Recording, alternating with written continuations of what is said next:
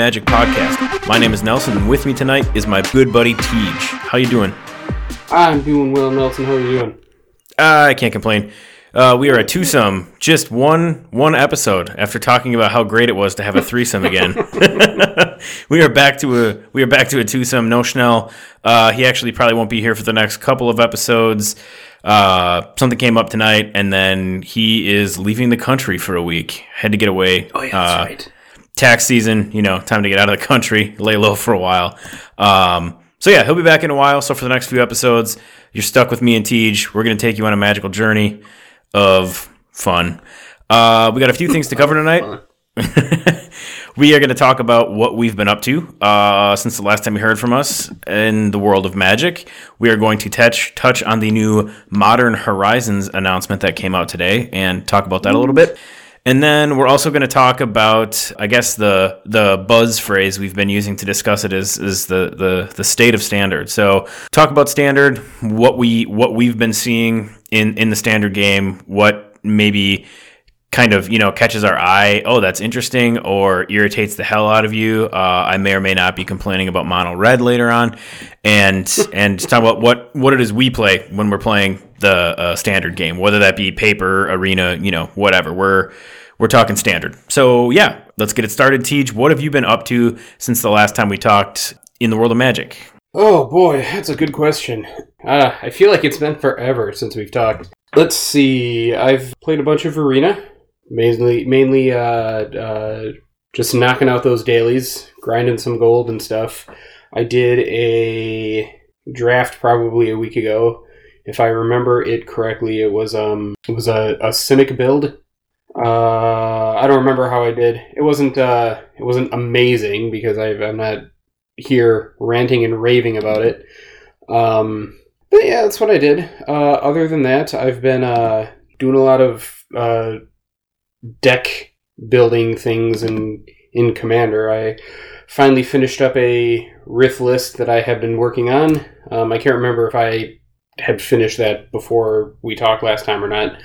Um, I started rethinking uh, a Niv Mizzet deck. So I've had the uh, the uh, the guild kit, uh, and I thought I don't know why I thought of this, but it was just this morning. I had the idea of using every single card in the guild kit. Obviously, uh, only one card of the ones that came in pairs, but using all of those as a baseline for a deck, uh, and then building around that. And the idea behind that was so the deck is it, right now it's just full of wheel effects and i'm happy with the deck but the idea behind the deck is uh, get niv mizzet out um, play a bunch of wheel cards so people are taking damage while i'm drawing a bunch of cards until i find one of my combo pieces uh, and then just combo off What are you using uh, right now? As far as you know, what are you what are you comboing? Uh, curiosity effects. Uh, curiosity, Ophidian Eye, they're enchantments. Basically, it says whenever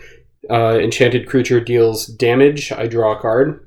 And when you put that on Niv Mizzet, uh, he'll deal damage, and then you draw a card. But whenever you draw a card, Niv Mizzet deals damage, and then when he deals damage, you draw a card again, and so on and so forth. So this is why when you were talking to us about it earlier today, you said people don't like playing against that deck.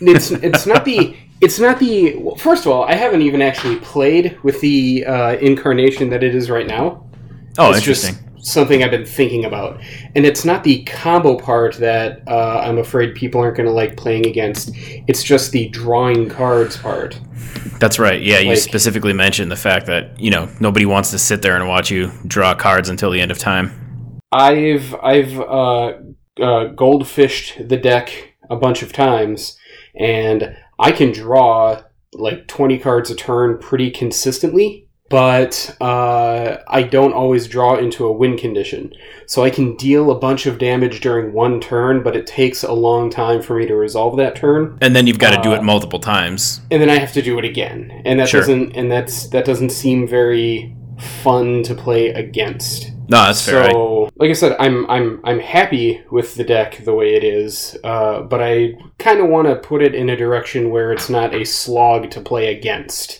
And I think and I think uh, using the guild kit precon as the base of the deck and and forcing myself to play those uh, 30 cards that the deck came with, that's a good third of the deck that's not optimized. Yeah, I think that's it's an not- interesting challenge for yourself. Yeah, so uh, that's that's my new that's my new side quest here. I like that. That's a cool idea. Um, and also, Yeah. as someone who plays EDH with you and you know plays against your decks, uh, thank you for not making me sit there for 20 minutes a crack uh, while you're taking a turn just drawing and drawing and drawing and drawing and drawing. yes, you are welcome. You Uh, are welcome. Anything else you've been up to? Uh, that is it for me. All right, what have you been up to, Nelson? I have been up to a little bit of paper and a little bit of arena. So I'm still working on my Markov brew. I had I had tweaked it. I think I've tweaked it twice. And the first time I had a little more focus. The second time I was just like, oh, these are all really cool vampires that I could run, so I'm going to throw them in there. And it got really muddy, and I don't really like it right now. So I have been going through um, the way, and I actually thought about this. This might be an interesting topic for uh, if if there's a week where we can't make it and we're just looking for you know um, a, a discussion to hold us until the next time we can all talk, whether it's one of us talking about it or even all three of us together on an episode talking about it, but kind of our strategies and how we go about brewing decks, specifically Commander. So Okay. when when I look at when I think about a deck, the first thing I do is I think about either a, a theme or a general that I want to have. So obviously with this Markov deck, I know I want to fine tune a vampire EDH deck with Markov at the helm. When I built the Grixis discard deck uh, that I had talked about a few episodes ago, that one I knew I wanted to make a discard deck because I thought it would be fun and different. So I came Yeah. to that commander later. I had the theme first. This time I've got the commander first, and there's a lot of different themes or ways to go. Uh, you know, straight tribal vampire. Do I want to go with life gain? Do I want to do, you know, tokens or counters or you know, which way am I going to go with it? So the first thing I do is I identify the theme or the commander, and then I think about the cards I know I want to play for sure that I want to build around. So I'll make a list of however many that is. It could be five cards or it could be, you know, 50 cards i don't know and i will i will make a list for myself. And then what i'll do I, I kind of combine a little bit of homebrew and a little bit of net decking. So i will go and i will find say five decks that are completely different that all use that commander or that theme.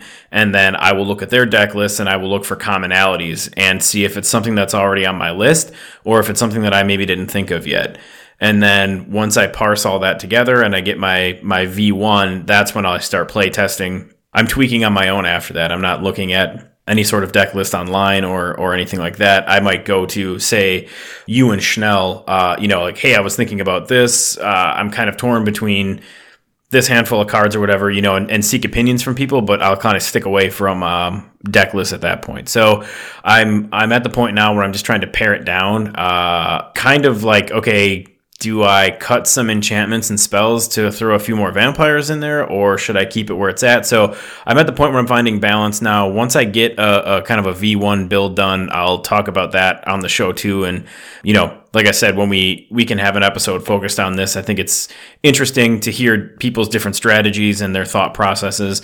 Uh, I think it helps you become a better both a player and a deck builder. I know that as I've been doing this more myself, my confidence has grown, and it's it's it's it's no longer something that causes me anxiety, and now it's something I actually look forward to doing, which is a complete 180 from where I was even just a few months ago. So I think that'd be a, a fun thing to talk about. So we can get into that later, but.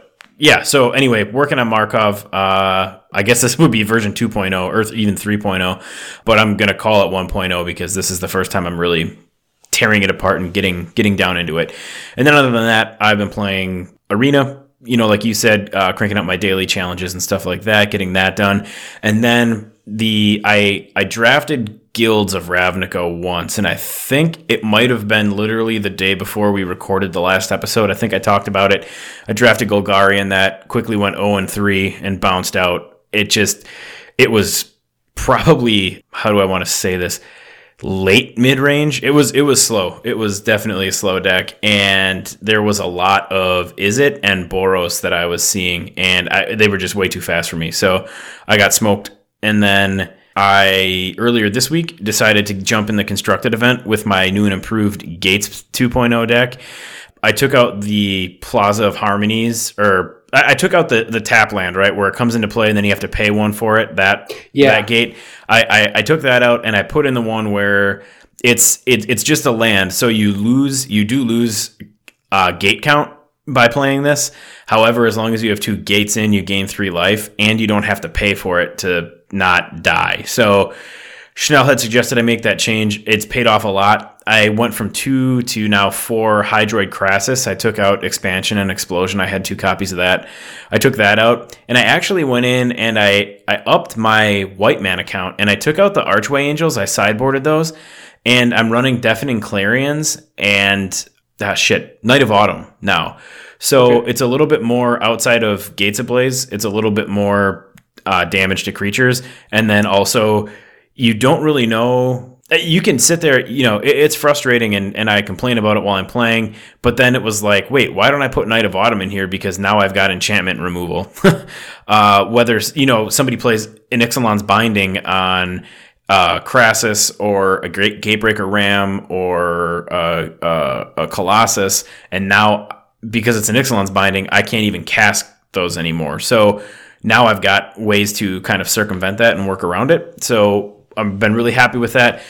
Like I said, I did I did one earlier this week. I was at four and one, and then at about this is probably 9 10 o'clock, and then of course work paged me. Uh, still on call because it's still February, so I got paged, and the best the best run I've had in a long time. Of course, I can't finish it. I have to resign and go to work, and I got three shitty uncommons for whatever. But I made my coins back and then some, so it was fun yeah so that's what i've been up to i i'm looking forward to getting to play some some commander soon got to talk to you and chanel see when we can figure out a weekend that uh, we can all meet up at his store and and play some magic because i'm i'm getting the itch for edh again i it's been a little while since i played so gotta Yeah, Gotta scratch that while itch. since I've played too. yeah i'm But, looking uh, forward to it Yeah, I've been in a deck building mood recently. So yeah me too and it's been a lot of fun It has been. I like building decks. So do I. I, I just it uh, activates part of my brain that I don't feel gets challenged often enough in everyday tasks. So it's it's a lot of fun. And speaking of you know fun new things for Magic, we did finally get that new fun modern announcement they were telling us about today. Today they announced Modern Horizons. This is a set all in all into itself basically that's releasing June 14th, I believe, with the pre-release the week before. So that would be what the the 6th through the 8th or something like that. Uh, eighth and ninth. Okay, 8th and 9th, that's it. Yes. So uh, full set 254 cards. They did say this is also coming with a buy a box promo, so they're still throwing Yes, that in did. there. And, And I think so I think that's going to be a new card too. oh, the promo? I think so. Yeah. Cool, cool. Uh, and that interestingly, uh, they are making this both for paper and Magic Online, but they have not coded it for Arena, so you will not see it there. Which I mean makes sense because Modern's not in Arena. Oh God, was it the professor? Who was I? I think it was the professor was talking about Modern and Arena specifically, and he was saying, you know, take if, even if they did one set every two or three months for like eight years, they still wouldn't have all of modern in arena. Basically, you know, the the backlog is so long, the programming hours are so intense that it would take forever. So, Yes. uh, Arena you know, Arena is a beautiful client. Uh, it's a lot of fun. It looks really good, but people still holding out hope for Modern on Arena. It's not going to happen. I hate to say it, but it's not going to happen. That's why we're getting this new Standard Plus format. Uh, that's going to be your Arena Modern. So people who are getting irrationally angry at this Modern Horizons not being on Arena, they're crazy people. yeah, no, I, I agree. I mean, Wizards has said all along there's no plan. They they've never said no, we're not ever going to do it. But they also said you're not going to see Modern on Arena anytime soon because they're not stupid. It's their product. They know Well- the kind of manpower it would take to do that. I'm going to stop you right there. Yes, sir. Uh, because Um, it's not that they said uh, uh, we don't plan on having arena anytime soon. It's that they said we have no plans of putting modern on arena. Uh, and there's a big difference there because people are people here we have no plans, and then uh, uh, uh, they they assume, but there might be plans in the future. Instead of just taking wizards at their word and saying we don't plan on doing it. You know what else they don't plan on putting on Arena? Batman comic books. so I thought you were gonna say. I, I, was waiting for you to say legacy or vintage, or you know, I, I don't know, but that was that was even better. so if you if you are going to Magic Arena wanting to read the most recent Batman comic book, you are going to be sorely disappointed. Bad news for you, Junior. not gonna happen. that was that was fantastic. That came out of nowhere. yeah, no, you're you're you're totally right, and it's just arena is what it is, and it's going to grow into something, and it's it's fun, it's great, uh, but it's not going to be your new.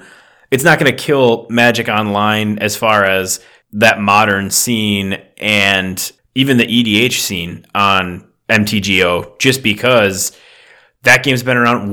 When did that launch? 2000? I mean, Magic Online? Yeah. No idea. It was before my time. It was a long time ago. Uh, so you know they've they've grown with it. So that's that's where Magic Online has a leg up. Arena's smoother. It's you know prettier to look at. it's a great Hearthstone clone, and uh, it's a ton of fun. But it's yeah. not you know it is what it is, and it's not what it's not. I guess is what I'm trying to say. Right. Um, so interestingly, uh, the Modern Horizons boosters, even though Wizards got rid of MSRP, they on their on the Magic you know daily MTG page where they're discussing this, it literally says Modern Horizons boosters. Oh, I read it wrong the first time. It says on Magic Online. I thought it said both where I read it. Uh, and you know what? Oh, I read it on I read it from Epic Stream first on Facebook, so maybe they wrote it wrong in their first story. I'd have to go up and I'd have to go look at it again, but uh, reading this one from Wizards, it does say Magic Online will be priced at six ninety nine. So maybe they, Epic you know, never gets anything wrong. Uh, no, so I don't never. know what you're talking about. Yeah, but yeah, so it says uh, releasing June 14th, Modern Horizons contains 249 new to modern cards with a total of 254 in the set, with a mix of reprints not yet legal in modern and new cards that celebrate both modern and Magic's rich history. So TJ and I were talking before we started recording, and when I asked him about what he thought the whole mix of reprints, not yet legal and modern, meant, I, I said, Do you think that they're reprinting standard cards already that are, you know, say from Ixalan block that are going to be in modern soon? And uh, you you thought of something I didn't even think of, and it's so obvious I you know could kick myself in the ass for not thinking of it. But tell me what you told me. Yeah, Set me straight so, again. Well, first of all, I could be very, very wrong about this. I'm going to throw this out there right away. Uh, but based on the wording of that, uh, it says we're going to get new cards that are going to bypass standard, uh, that are already going to be modern legal, um, including every other. Basically, they're going to be legal in every format that's not standard or brawl, is basically what that means. Um, and then the reprint says they're going to uh, their reprints are going to be uh, not uh, cards that are not in modern. Um, and I didn't take that as cards that are currently in standard because as soon as something gets printed in standard, it's already legal in modern. I'm taking that to mean uh, cards that are before modern. We should have looked up when uh, when modern began. Yeah, I think it's um, seventh edition, but it might be eighth. I could be wrong. Uh, to the Google. Yes. Um. Uh, almost there. Almost. There we are. Uh, Mirrodin, eighth edition. Yeah, Mirrodin is the first set. Yep. Okay. So then it was eighth edition. So it was. It was eighth edition, after yep. seventh. Yep. Okay. Got it. Mirrodin yes. first set. Uh, so anything before Mirrodin, uh, I think is we're gonna they're gonna pull their reprints from. And, and I think that's a good. I think that's completely logical and smart. It's smarter than saying, "Oh, well, it's probably going to be shit that's going to be rotating out of standard soon." I like your idea way better. Well, in theory. Yes. true. True. I have confidence. Uh, I don't necessarily know if that means they're not going to do uh, reprints of things that are already in modern that people want to see again. But I do. I uh, it does sound like they're going to reprint things that are not in modern because they want it to be in modern. Um, Uh, yeah, and that's what I. That's exactly what I'm thinking too. With the whole, it's they're new to modern cards, you know, and if they're not doing modern reprints, well, that's ba- that's really the only way they can do it um, to have a library does- that robust. Yes, this is good in the sense that uh, reprints from Magic's past are always good. Uh, Agreed. let me rephrase that. Good reprints from Modern's past are always good. True. Uh, so, and I'm sure we're going to see some good stuff in there. But I personally am not a fan of this idea. I, I guess just in general, I don't like the idea of cards being. I don't like cards that are printed for specific sets, like all your supplemental sets, your cards that are made specifically for Commander, uh, your card, your your Battle Bond and Conspiracy are fun to play, but but it's hard. I didn't prepare. I didn't prepare a thought process on on on my views behind this, so I'm not going to go on a on a on a ramble here. But I don't like the idea of cards being invented for modern that didn't pass through standard. And I also am not a huge fan of uh, the idea of taking cards that are pre-modern and allowing them to be in modern, with uh, one exception that I can think of off the top of my head. I've, I've got a strong feeling that we are going. Nope, never mind. Talk myself out of that. I was gonna say. I was gonna say. I've got a. I was gonna say. I've got a strong feeling we're gonna see uh, ally colored fetch lands printed in this set. Uh, Uh, but then I remember they reprinted those in Khans of Tarkir, so that Yes, idea just went out the window. um, if there is a cycle of something that I'm not thinking of off the top of my head, um, where half the cycle is modern legal and half the cycle is not, like fetch lands used to be, then this could be a good idea to have a complete cycle of something in modern. But if they just want to take a card uh, like Rhystic Study, for example, and they decide they want Rhystic Study to be modern legal for whatever reason, that kind of defeats the whole purpose of the modern format, in my opinion. I, I agree. I think it's. I guess I don't know what I was expecting when they said, "Hey, there's going to be a new modern product." I guess I was hoping for more modern reprints rather than you know, "Hey, this." The majority of this is all new to modern. You've never seen it before, and that doesn't just mean new cards built for modern, which, like you said, gets into do what are your feelings on cards printed for specific formats, and eh, modern is modern because it's got its rules, just like standard. I mean, they don't print things for standard that aren't standard legal. You know, I mean, that's why they've got the blocks. This is, this is what's standard right now. This is when it rotates out. It, same thing with modern. This is when modern starts because it's not legacy or vintage or you know whatever. So yeah, I don't really know. Uh, I'm going to hold hold my judgment uh, until I actually see the actual set list and see what's in here um, and and whether or not it all serves a purpose. I mean, obviously they think it serves a purpose, but like you, I'm not completely sold on it yet. They did show two of the brand new cards that were printed in the announcement today. One is a Cabal Therapist. It's a 1 1 horror creature for one black mana. Uh, it's got menace, and at the beginning of your pre combat main phase, you may sacrifice a creature. When you do, choose a non land card name, then target player reveals their hand and discards all cards with that name. So, I mean, it's a handy, it's, you know, handy, handy, cheap, rare. The second one is a bummer uh, for me. uh, if you, if, if I may be so, um, so blunt, uh, it's a planeswalker. And we finally got the Serra Planeswalker card. People have been, I, I mean, it's not Serra Angel uh, or just Serra. Um, it's Serra the Benevolent, who I'm assuming is Serra since she's named, you know. So we finally get the Serra Planeswalker card that everybody wanted, but to me, it's just really fucking underwhelming. So she's two generic mana and two white mana, and she comes into play with four loyalty counters. And uh, for plus two, creatures you control with flying get plus one plus one until end of turn. Uh, minus three, create a 4 4 white angel creature token with flying and vigilance.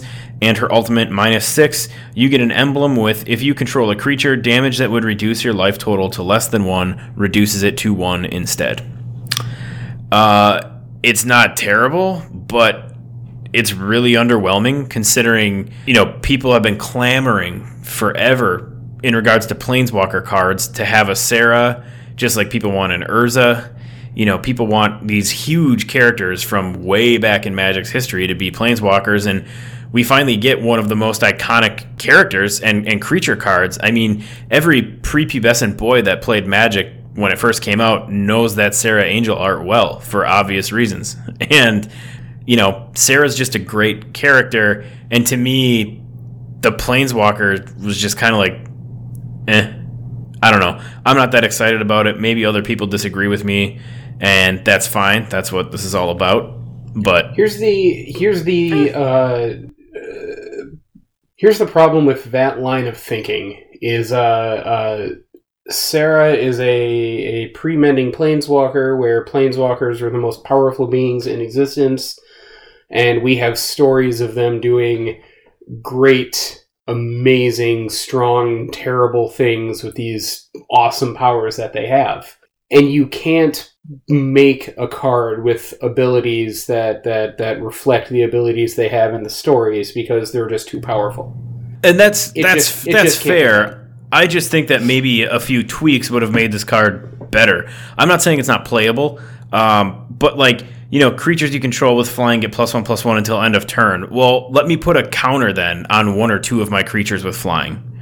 You know, just like give me just a little bit more considering she's this benevolent angel and even if you want to restrict it then to angels you know put a plus one plus one counter on up to two or three angels that you control because then if you're playing yeah. a tribal angels deck you know it's just i'm I, I i get what you're saying i completely agree with you and i don't want something that's going to break a game as soon as it as soon as it hits the board, I already have enough anxiety when I'm playing and somebody plays a goddamn Teferi. Uh, so, you know, I'm not asking for something that's going to really give me an aneurysm, but I just right. think, I just think for someone who's so iconic, they could have not made her overpowered, but kind of tweaked it just a little bit. And again, maybe maybe these abilities are exactly what someone else is looking for, and that's awesome if that works for you. It's just me personally, when I first looked at it, I was like, eh, it's it's cool to finally see her. Uh, the art is awesome; she looks badass, but it was just a little underwhelming. And that's you know, again, completely my own opinion, but that's just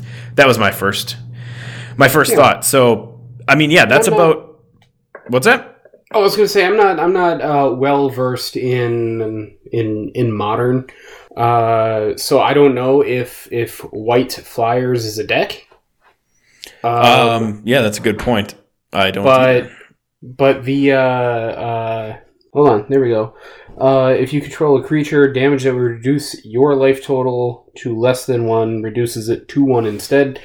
That seems like it could be a strong ability, and that's something you can do on turn five. That's true, and I, that um, could be a very you know that could definitely come in handy, uh, especially yeah. if you're running some sort of a I don't know like a white weenie or a token deck or you know something where it's easy for you to get creatures on the board and keep them on the yeah. board.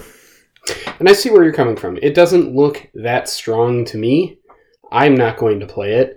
Uh, but that's because I'm thinking of it in uh, terms of like I, I I'm of the mindset of evaluating cards for limited. That's a thing I didn't even think of. This set is going to be uh, draftable.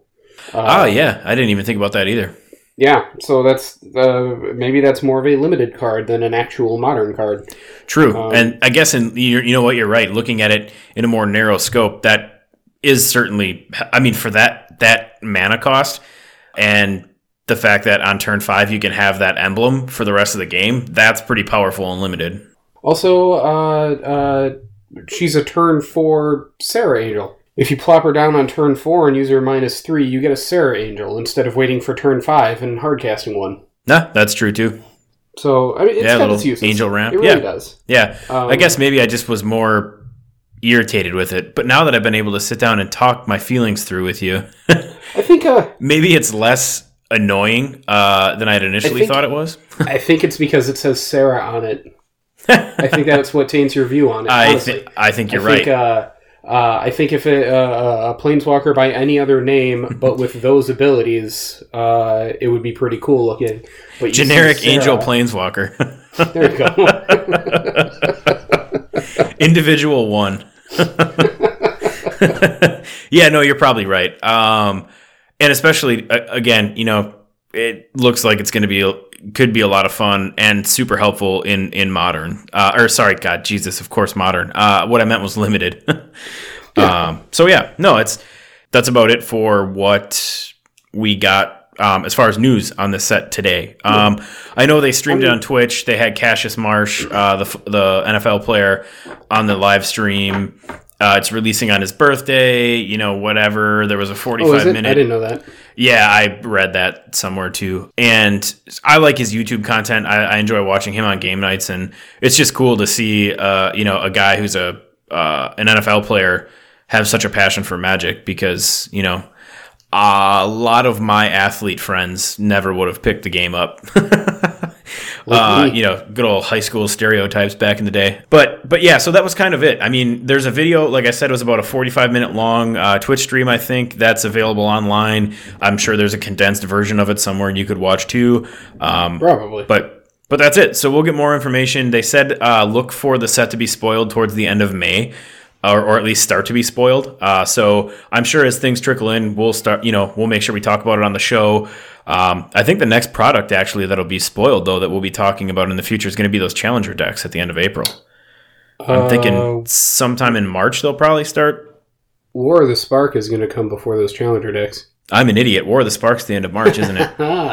Those actually should start coming in soon then, because Yeah, yeah. that's that's the la- uh, af- last uh, week of yeah March? is the pre-release right? yeah. I think yeah. So think those so. should be coming. I mean, it's four weeks away. March is literally tomorrow uh, as we're recording this. So you're right. Those will be spoiled first. Then the challenger deck list will come out, and those will obviously be a little bit less heralded, just because it none of the cards are new. Um, so um, yeah, well, which actually. uh, wh- oh, sorry. I was ahead. just going to say I'm I'm excited to see what the Challenger decks are. I am too. I loved the ones Um, last year. I bought. I got all of them except for the Hazoret Agro one because every time I looked for it, it was sold out somewhere, or it was selling for like three times the price, and I was like, "Nope, not gonna happen." I didn't get any of them because I already had my standard deck, and then they they banned the good energy cards, and my standard deck turned to crap.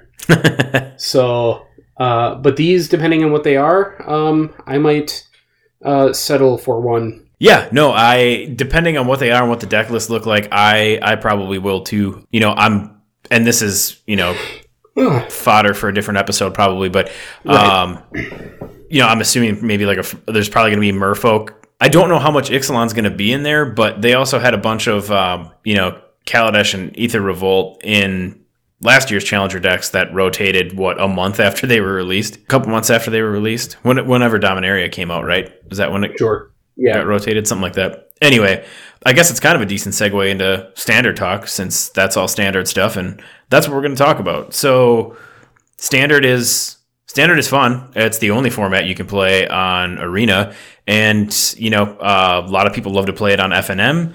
We've talked about what standard is in a previous episode as far as the the rules, what's legal, things like that. So today we were just going to take a look at what we've noticed, uh, we've been seeing kind of in the current standard meta, and you know, do you like it? Do you not like it? Does it annoy you? Uh, does it make you want to play it? Uh, what are you playing? You know, just just a, a fun little standard discussion. So, uh, Tej, what kind of what kind of decks are you personally playing right now? All right. Um, well, the only standard that I do is on Arena. Um, I do not have a standard deck in paper as of now. Uh, and I've put, let me check my bank account quick, zero literal dollars into Magic Arena. So, and I haven't used any wild cards, so I'm just playing with cards that I open naturally. you Um, haven't used any wild cards. No. Do you have a shitload of them just sitting there? Uh, I don't know how many I have exactly, but I'll check. Uh, I'll check before the before the cast is done. So most of my standard uh, is played um, to grind for the gold, uh, so I can draft on arena. Uh, and if I'm grinding for gold, I'm playing mono red. It's basically a mono red uh, goblin build with a lot of Uh, the shocks. You know what? I'm going to pull it up right now since I'm talking about it. I'm I'm really bad with card names. I really am. I need to get better at that. I know what all the cards do, but I can't tell you what their names are. Are you running uh, Goblin Gathering in that? That's the that's the sorcery where it gives you tokens based on how many Uh, gatherings yeah. are in your graveyard. Uh, that is I- correct. Yes, I am not. Um, I threw it in there once to test it out, and I didn't like it. In testing, it was unreliable, Okay. and it was taking it uh, it was taking slots away from more useful creatures. Fair. So, okay, first of all, I have here uh, 28 common wild cards, 29 uncommon wild cards, 12 rares, and 5 mythic rares. All right. So those are all my wild cards I haven't used yet. It's getting wild. It is getting wild up in here. All right, so here's my mono red deck.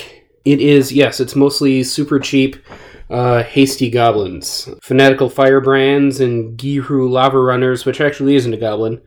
Uh, but the Torch Courier is a goblin. Got some uh, Goblin Investigators to give me those nice goblin tokens, and Viashino Pyromancers. Uh, the Gutter Snipes and the Legion War Bosses, which I'm really enjoying in this deck. That's the uh, 2 2 Mentor. Yes. Uh, and at the beginning of combat, I create a token that atta- that has haste and attacks each turn of Able. Uh, that card's been a lot of fun to play with. And the curve tops out with a, a Charging Monstrosaur. It's, it's my most expensive card at 5 mana. It's a 5 5 trample haste dinosaur. But then I've got Shocks, Shivan Fires, Lightning Strikes, Bane Fires. Uh, this is just your standard run of the mill mono red burn your face off deck. Are you that's running any uh, Steamkins in there? I don't have any Steamkins. Okay. No. Other than that, uh, if I'm going to play standard for fun, I have two decks that I've been bouncing back and forth with. The one that I've been doing most recently is uh, Simic Merfolk. Uh, this is just this is just a, a really basic Merfolk deck. Uh, bunch of cheap Merfolks, Deeproot Elites to put plus one plus one counters on them. Ironshell Beetles, which isn't a Merfolk, but it also puts counters on things uh, because I've got the Herald of Secret Streams. that says creatures with plus one plus one counters on them can't be blocked. Um, I have Seafloor Oracles, so whenever Merfolk I control deals combat damage to a player, I draw a card. Uh, I can draw three or four cards a turn with that thing out on the field. Uh, Watertrap Weavers to tap down their things, and their things can untap during their next untap step. This is just a aggro controlly merfolk build is what it is but it's a lot of fun uh, once it gets going it's it's hard to stop so that's what i've been that's that and then the one other deck that i play a lot i haven't touched it in a while is a a super cheap jeskai control deck Ooh, nice. and I really like this deck. I figured out why it's more successful than I personally feel like it should be. It's because it's Jeskai control and people are expecting Teferi, and I don't have Teferi. Hmm. So they play they play around me as though I have Teferi, but You're I holding him don't. up every turn. You just never fucking play him. um, I have Enigma Drakes, but no Crackling Drakes. So in place of the Crackling Drakes, I have Aven Windmage. Whenever I cast an instant or sorcery, it gets plus one plus one until end of turn. And the idea here is uh, cheap draw with Opt and Chart a Course, uh, cheap removal with Shock and Shivan Fires and Sealaways, Lightning Strikes, Gutter Snipe to do damage when I play my instants or sorceries. Uh, more card draw with re- with Ritual of Rejuvenation, few board wipes with Settle the Wreckage and Deafening Clarion, uh, and then a Banefire in there for that uh, for that one last finisher. It doesn't look that great on paper, but it is honestly a lot of fun to play. And like I said, I think people are expecting the Teferi to come down at any moment, and he just never shows up. and it just never shows up. And uh, I like that. uh, yeah. And also, leaving four mana up at the end of your turn for Settle the Wreckage is going to deter a lot of people from attacking. Because that's the way I play around Settle the Wreckage. If, if the white player has four mana up, I'm only coming in with one creature. Yep, I'm not. either- I'm not swinging my whole board. No, you can either waste your Settle on one creature, or I'm just going to keep hitting you. Uh, it's your choice. And I do the same thing.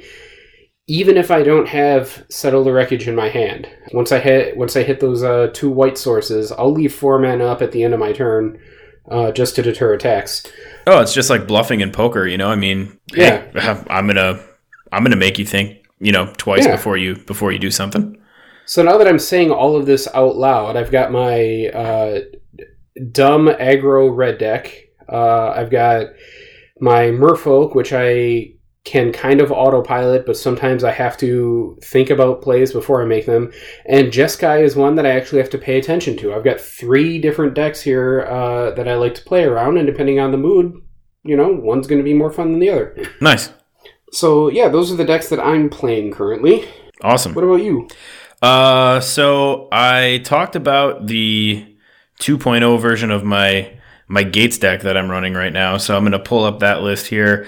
It's it's your standard gate deck. Uh, I run four growth spirals, four guild summits, four gates ablaze, four gatebreaker rams, three deafening clarion, two Knight of Autumn, four Circuitous Route. Um, four Gate Colossus, four Hydroid Krasis. Let's see, two Forest, three Azorius, Guild Gate, one or got one. Uh, four is it Guild Gate, four Gruul, four Selesnya Guild Gates, one Temple Garden, one Breeding Pool, uh, four Simic Guild Gates, and four Plaza of Harmony. So it's your pretty straightforward Gates deck. Like I said, I swapped in the Plaza of Harmonies, and that's been a really great addition. Uh, or change, I should say, as was removing expansion explosion and adding in two more Krasis. That helped a lot. I do have a sideboard built for that.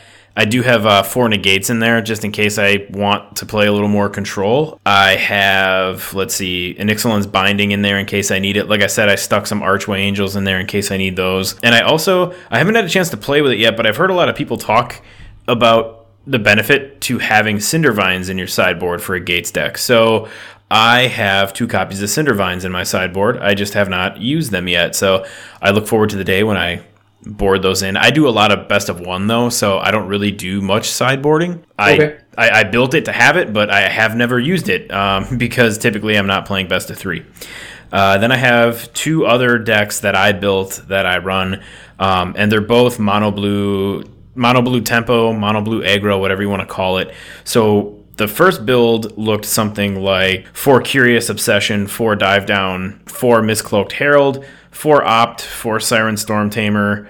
Uh, I had a Blink of an Eye in there, two Chart a Course, three Essence Scatter, four Merfolk Trickster, two Exclusion Mage, four Tempest Djinn, four Wizard's Retort, and 20 Islands. So Okay. that was, uh, I mean, and that's pretty standard for what you're going to see with the mono blue tempo decks. And as I was starting to think about stuff from Ixalan rotating out and me wanting to just try some of the new cards, um, I did build a version 2.0, and I'm also going to have to edit this a little bit. Um, and I will get to that, get to why in just a second. So this one runs four Curious Obsession, four Dive Down, four Opt, added in four Pteramander, kept four Siren Storm Tamer, three Spell Pierce, three Essence Capture, four Merfolk Trickster, two Surge Mare, four Tempest Djinn, four Wizard's Retort, and 20 Islands. So my thought was, oh, hey, Essence Capture is going to help me put some counters on on creatures, and that's like been the case maybe once. It's just not as efficient as I had hoped it to be.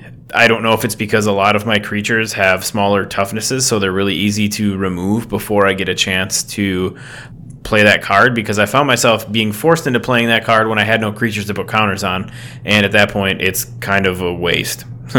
when I could be putting in some sort of counter magic that more directly affects my opponent. Uh, let's see what else. Oh, the Pteramanders I added because Pteramander is just a great freaking card, and uh, I'm very happy with it.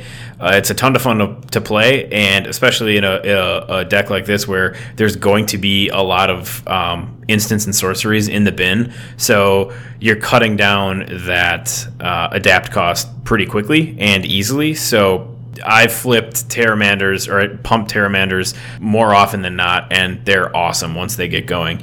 Obviously, it's also built around both of them around the Tempest Djinn because I like the fact that it's mono blue, so all my land counts towards its power, and it's got a four toughness, so it gets around like uh, Lava Coil, Wizard's Retort, or God, Wizard's Lightning, I mean, you know, and things like that. So all the things that do three damage or less, you're gonna have to waste two spells on. So I'll I'll take that. So that's that's what I'm running. I I, I put the stor- uh, the surge mares in there just because people I, I do run into my my fair share of green. So that the fact that uh, it can't be blocked by green creatures is nice.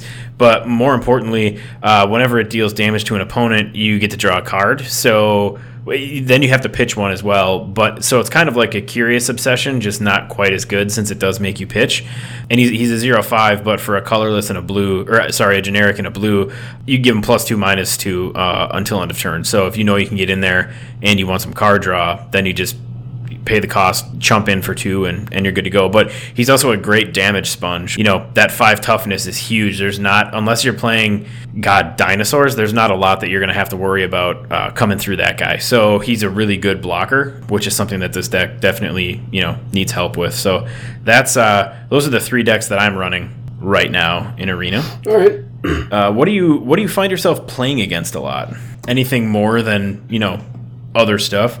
I used to see a lot of Teferi going around. Um, not so much anymore. Mainly, I've been seeing a bunch of life gain, either uh, uh, white green or white black. White black uh, or uh, white green mostly. Uh, they have a, an enchantment sub theme. Uh, white black Oh, I got that backwards. No, uh, white black is the one that I see most often. Um, okay, yeah, me too. I see a lot more of that than I see of Selesnya, the more more Orzhov uh, stuff. Yeah, uh, but Selesnya has been kind of creeping up there a little bit with their enchantment sub themes. Um, yep, and their token generation. Yes, it really helps. You know, if they've got if they're playing um, Ajani's Welcome, you know, they're just gaining a ton of life, and then if they have a Pridemate on the board, that thing's getting pumped too. Yeah, I've been seeing that quite a bit. That's easy to uh, that's easy to stop with um, with my mono red deck. Uh, I can burn stuff out pretty quickly. With Simic, it just becomes a race with my Merfolk, and uh, my Jeskai build is too slow for for uh, the life gain decks, honestly, which is probably why I haven't been playing that one as much as uh, as I used to. But other than that, uh, I see some mono red which uh, doesn't bother me as much as it uh, bothers you. Spoiler alert. And then I oh I've been seeing a lot of the um, reassembling skeleton decks with things that just sacrifice your reassembling skeletons and then they can poop them back out again uh, just to be sacrificed more. Uh, those are usually either mono black decks or uh, Golgari decks. Yeah, Schnell said he's been seeing those a lot more too, and I just I haven't run into them. I think I've run into gutter bones once and reassembling skeletons like twice. And the okay. reassembling skeleton stuff was, I mean, God, probably a month and a half ago. I, for whatever reason, I just haven't run into it as much as the two of you have said you guys have. Yeah, it might it might be a honestly it might be a tier thing. That that true too. Um, yep. I'm probably in a lower constructed tier than you guys are, uh, so I'm not seeing any of the dominating strategies that you might find in the upper echelons. Like uh, I haven't seen any. I've never seen once uh, Nexus of Fate deck. Oh man, yeah. Not I, once. Uh, since the ban, I see them a lot less, which is great. But uh, yeah. I was seeing a lot of them in, you know, uh, Esper Control. Uh, you know, they're running them in, or even Bant Control, or uh, hey, even Jeskai Control, because you know it's blue. You can stick it with anything. But not since the ban. Since the ban, you've seen those numbers go down a little bit. Yeah, since the since the incident. um, but like I, you know, like I said before, I play a lot of best of one, so it was banned mm-hmm. in best of one. That's exactly why I saw it go down. Um, but I guess even more so than Nexus of Fate, what I just see a, a, ton of when I'm playing is Teferis. They're still everywhere. And if you're running into someone who's playing Jeskai, then chances are they're also running Rals. And if you're playing someone who's, uh, you know, playing Esper, then they're probably running Kayas with it as well. So I haven't seen any Kayas either. I ran into one uh, Esper that had Ajani and Kaya and Teferi in it, and that thing was absolutely obnoxious. So kudos okay. to you if that was you.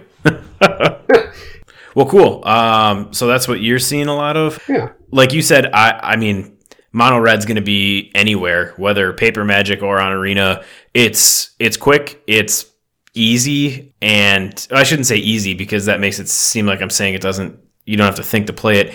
You do have to think to play it, especially if you get stuck in a mirror match where you're both playing similar mono red builds. But Uh, I, I see it a lot. We had talked before we started recording about not seeing Chain Whirler as often. I am starting to see him make a comeback only because I'm starting to see a lot more like White Weenie uh, and token decks where there's a lot of one toughness creatures that red decks are just throwing him out there to mow him down and you know he's a board wipe that's also a 3-3 first strike at, in the, at that point. So he's back to being extremely efficient in that regard. And then i just see i see a ton of runaway steamkins because it's just another way to generate extra mana for for red players. So i, I don't hate it. I just get irritated that that's what i see the most. Far and away mono red is what i run into the most when i'm playing arena and it's just like come on, everybody's playing this.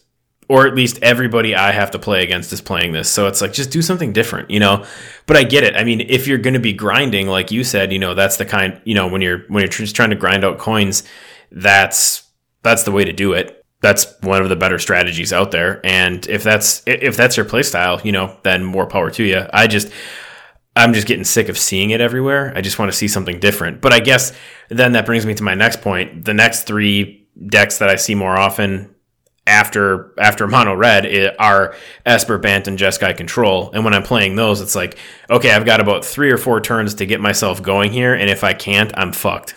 so, um, because once those Teferis or other planeswalkers get out, if they have ways to protect them, you're in trouble. Especially, you know, when you're playing Jeskai, and if a Ral gets online, and then they've got like a Niv with it, or any of the other Drakes, you know, you just really see it. You really see those things take off, and it sucks to play against, but it's fun to watch because it's like, oh my god, that synergy there is just awesome. You know, I mean, it's decks doing what decks are supposed to be doing, so you can't get you can't get mad about it, but it's not fun when you no. I mean, nobody plays to lose, you know.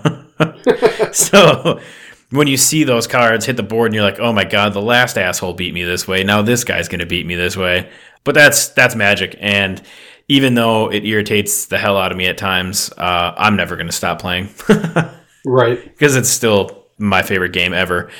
So is there uh, is there anything that you've seen people play, you know, whether we've already touched on it or not, that you're kind of like, man, that's, you know, sometime in the future, that's a kind of build that I'd like to give a shot? Or are you more you know, I you I know you like to be very creative and you build on your own. So do you just kind of do your own thing, not really take notice of what other people are running?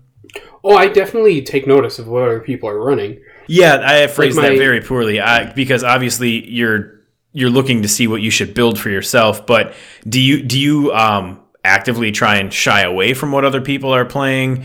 Do you uh, look for ways to beat them, or are you ever like, oh man, that's interesting. I kind of want to run something like that, or see if I can, I, you know. Yeah, I'm. I uh, well, the best example I have is my Jeskai deck. It is super budget. There's nothing super strong in it, but it's uh your uh your Izzet Drakes are always really fun. Uh, I like I like seeing Izzet Drakes. I like watching people play that deck. Um, I don't win against it very often, uh, more so today than I did in the past because slowly my collection grows and slowly I can add better cards to my decks. But my Jeskai deck uh, came from watching other people play, uh, and I got my four Enigma Drakes, but I have no Crackling Drakes, which is why uh, I decided to substitute the Crackling Drake with the Aven Wind Mage. Nice. Uh, so it's still uh, it's still the instant and sorcery deck that I see other people play. It's just a slightly different strategy because the Wind Mage doesn't get a permanent boost; it just gets a temporary one. But that being said, uh, that deck came from watching other people play similar decks so I knew what cards to go back and look for in my collection. Sure. Uh, and then I I have I have a full set of of opts now, but I only had like one when I first started building this deck, and then I was able to do a Dominaria draft, and that's where I got the rest of the the opts. I intentionally went back to that Dominaria draft looking for cards that I didn't own because I I just didn't I didn't start really getting into Arena until shortly before Guilds came out. So I missed out on all those, uh, all your Ixalan stuff and your, your Dominaria stuff. So those are, those are cards that I'm severely lacking in my collection. But I also don't want to, like I, like I said earlier, I'm hoarding all my, uh, my wild cards for no good reason, honestly. But I forgot where I was going with this. Uh, but seeing other people play decks with cards that I don't have, it gives me something to look for. Uh, I won't. I, I remember where I was going with this. I won't go back and play, like, say, an Ixalan draft unless I have a lot of gold or a lot of gems to to spare, because I'd rather draft current stuff. But if there's certain cards that I'm looking for and they're just like easy to pick up common or uncommon cards, I'll go back and do a draft uh, because going back and doing a draft is a fun to do, and b it it it, uh, it allows me to open these packs and actively search for cards that I could use to build in future decks. Yeah, So- I I have a very similar strategy and way of thinking too. I try to keep myself, you know, around a certain number of gold so that I can enter drafts when I want to, and I also like to use them as practice for paper magic. Like now I don't have to go sit down in a store and do a draft. You know, I can decide at 10 o'clock on a Tuesday night, like, oh, you know what? I want to draft some magic, fire up my computer, and I can draft and get that practice in with these current sets that are out and use that for when I'm actually sitting down at an FNM or just with some friends and, you know, casually drafting in a paper, you know, at a store format. So that is definitely another reason I, I enjoy doing it. Not only does it build my collection on Arena and make it fun to play Magic, but I, it's also, I mean, it's practice is is what it is. So I like having another avenue that I can that I can practice because drafting is probably the weakest part of my my magic game if you will. So being able to do it over and over and over and over again uh, is only helping me to become a better drafter and really think about what it is i'm doing when i'm drafting. So that's another reason that i really really enjoy arena. Yeah, and just you know standard in general because that's you know people unless it's a chaos or a special you know masters draft or somebody's got a booster box of something old that's what you're going to be drafting because that's what's going to be available in a, in a store you know is typically standard stuff so exactly. that's that's what I like to do yeah yeah anything else comes to mind about standard that you want to get off your chest or talk about Mm, not really. No. Yeah, I mean Um, that's that's what I'm thinking too. Um, like I said, I, most of my standards on Arena, not so much in paper. Yeah, I hear uh, Nexus is still a pain to play against in paper, but what are you gonna do? Yeah, right. It is what it is. The only thing that irritates me specifically about that card is that it was the buy a box promo. Like they didn't print it, you know, in the set. Yeah. And like these other buy a box promos that have been coming out, you know, Fire Song and Sunspeaker and uh, the Impervious Greatwurm and the um, Haunt of High Tower or whatever the uh, Allegiance one was. Like these aren't game breaking cards, but you look at Nexus and it's like a game breaking card, you know? It was a it was a design oversight. Like they they made Yeah. it a buy a box promo because they didn't think it was game breaking. Right, exactly. That's the that's that's the reason it was there. And then someone uh, someone found a way to bust that thing wide open and got shot to hell real quick. Yep, exactly. And now it's just running roughshod all over the So, meta. their hearts were in the right place, but it was um and it's things like that like they they've uh it's it's because of that they've changed uh their internal testers or the way that they do internal testing like they've got uh pros or former pros now on staff uh who have a better eye for that sort of stuff than R&D does Right, yeah, they're gonna catch they're gonna catch uh, things that are, you know, easily or even not so easily exploitable, and say, uh, "Hey, you might have a problem with this." Yeah. So people people like to complain about about wizards and, and, and how they're destroying magic and all that stuff, but they're they're working on it. They're doing they're doing a good job so far. It's just because it's cool have- to hate on stuff, you know. It's like everybody hates Metallica because it's cool to hate on Metallica, when really everybody loves Metallica because they're fucking Metallica. So Who hates on Metallica? ah, hipsters and stuff. What hipsters? Hipsters are dumb. Anyone who hates on Metallica is dumb. Fight me. Well, hey man, thanks for uh, sitting down and talking some standard and some some magic news with me. We'll be back. Like I said, next episode is probably going to be just Teach and I again. Don't remember off the top of my head what that subject is, so we're going to keep you in suspense. Make sure that you find us on uh, iTunes, Google Play, Stitcher, uh, Spotify, iHeartRadio, basically anywhere that you consume podcasts. Please rate, review, and subscribe while you're there. It definitely helps us in in search rankings. And uh, join us in our social communities, uh, Instagram and Facebook. You can find us. Just search at Homebrew Magic. We are the only one. You can find us there. Thanks again, Tej, and thank you guys for listening. And until we see you again, don't drink and scry.